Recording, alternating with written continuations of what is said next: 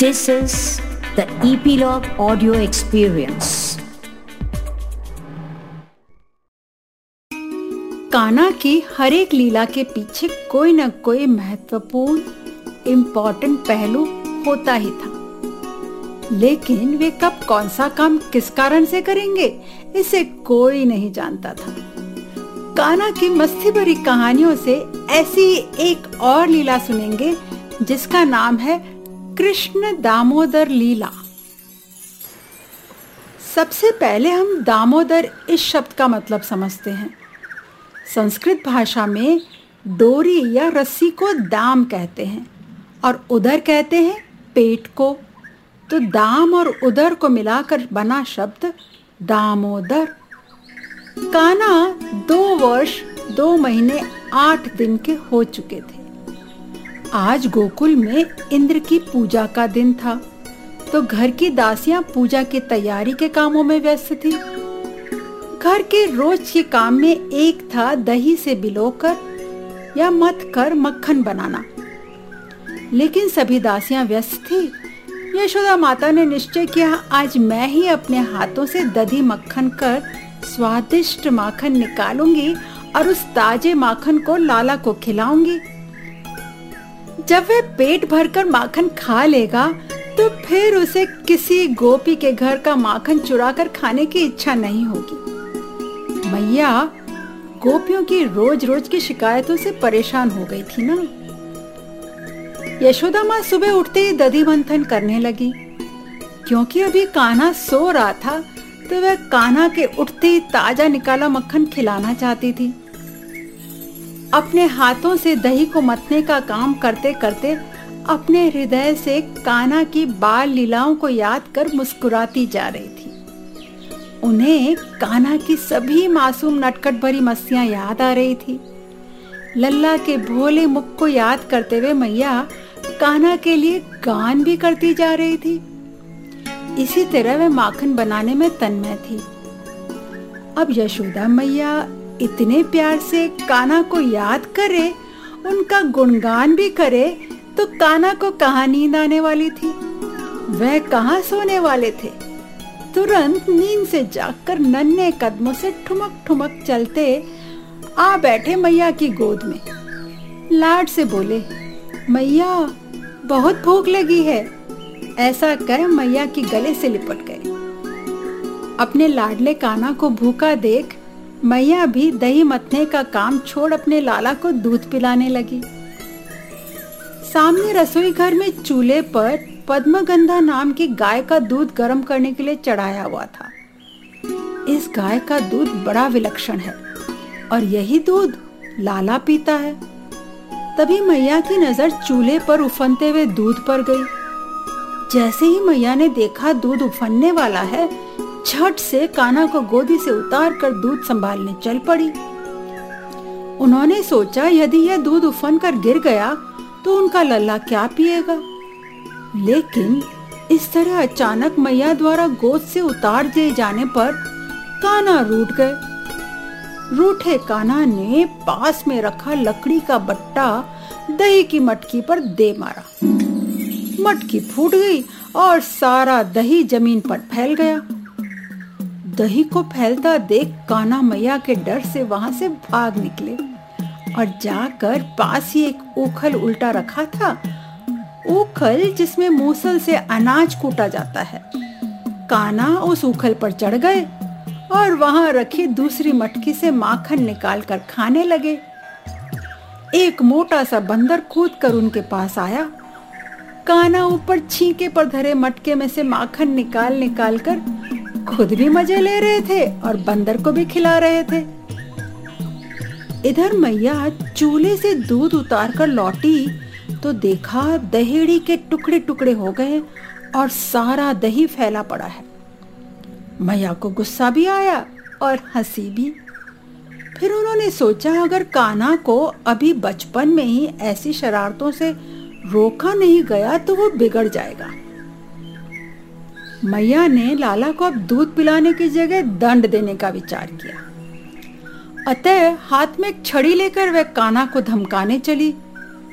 दही से सने कान्हा के छोटे छोटे पाँव के निशान उनका पता अपने आप ही बता रहे थे कि कान्हा किस तरफ़ गए हैं।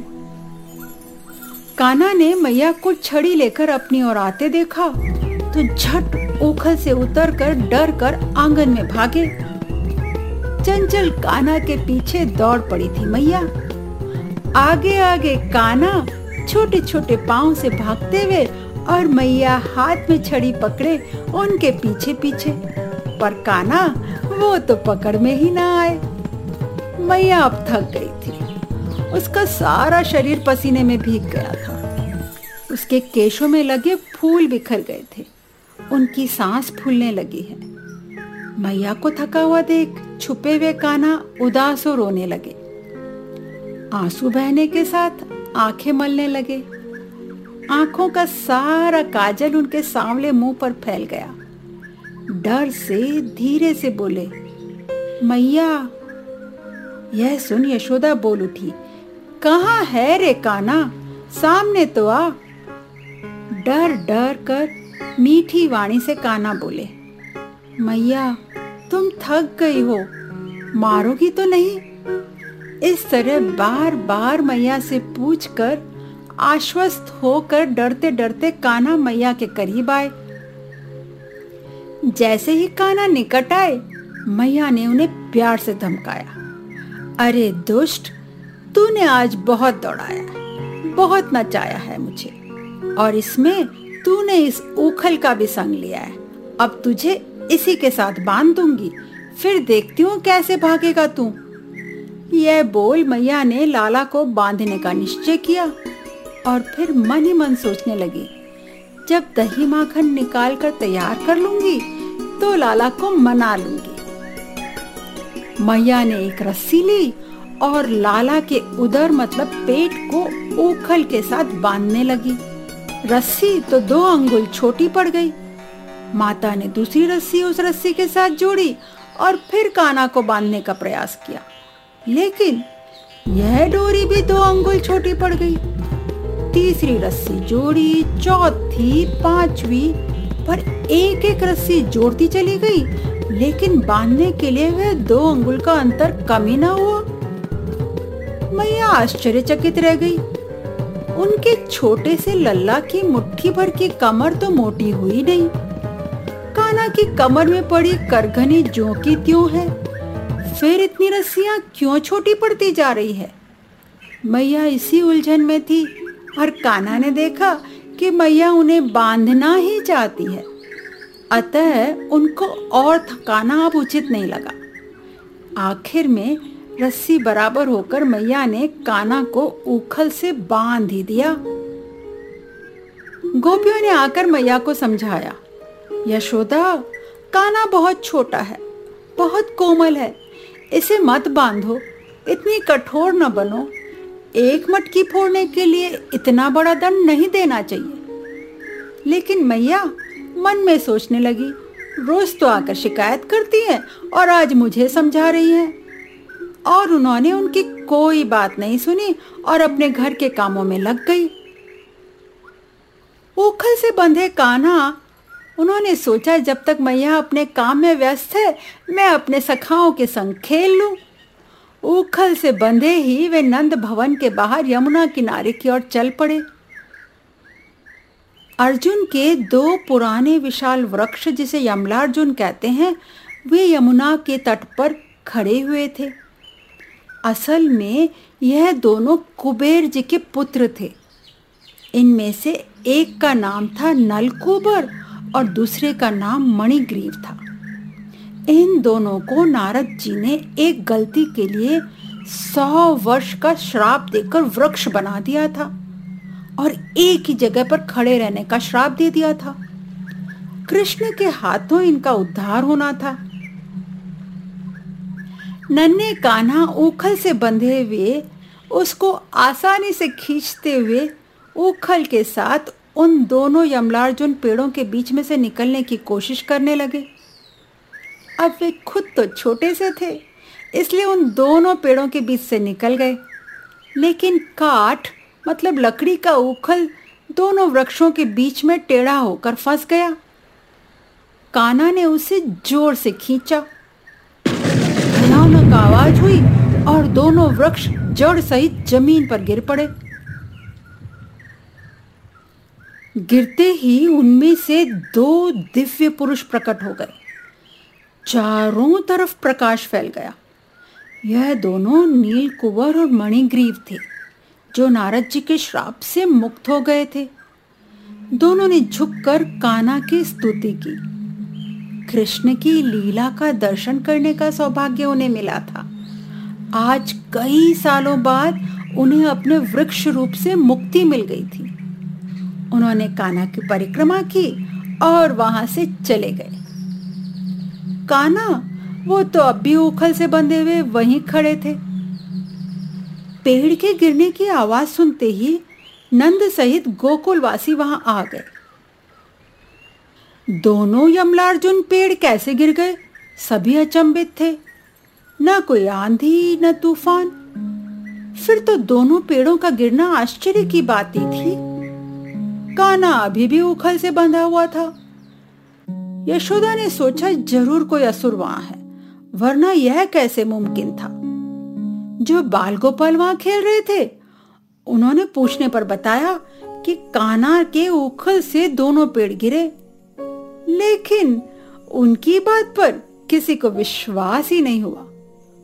कुछ को थोड़ा अद्भुत लगा तो उन्होंने नंद बाबा से कहा आपका कहना सबसे अलग है। शायद उसने यह किया हो। नंद बाबा सबकी बातें सुनकर हँसते हुए काना की रस्सियाँ खोलने लगे।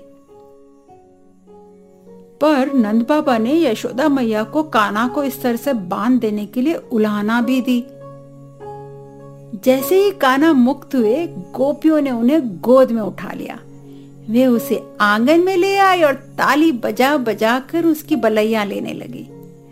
काना भी सबको ताली बजा कर देख खुद भी ताली बजाने लगे और उनके साथ नाचने लगे। तो यह थी काना की दामोदर लीला। आज इस दामोदर लीला में कान्हा ने नल कुबर और मणिग्रीव को अपने श्राप से, अपने पनिशमेंट से फ्री किया। पर क्या यशोदा मैया के आग्रह पर? नंद बाबा, यशोदा, रोहिणी काना और बलराम के साथ गोकुल छोड़कर किसी दूसरी जगह पर रहने चले गए। क्या उन्होंने अपना बसेरा बदल लिया? कहाँ चले गए वो? क्या वहाँ पर सब ठीक रहा? सुनते रहिए काना की मस्सी भरी कहानियाँ एपीलॉग मीडिया वेबसाइट या अपने फेवरेट पॉडकास्ट स्टेशन पर।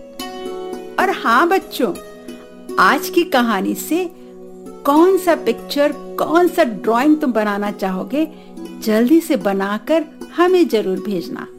मुझे तो वो दो पेड़ों के बीच में काना कैसे फंसे होंगे, वो आइडिया बहुत अच्छा लग रहा है। तो आप भी अपना आइडिया बनाकर हमें ज़रूर भेजें।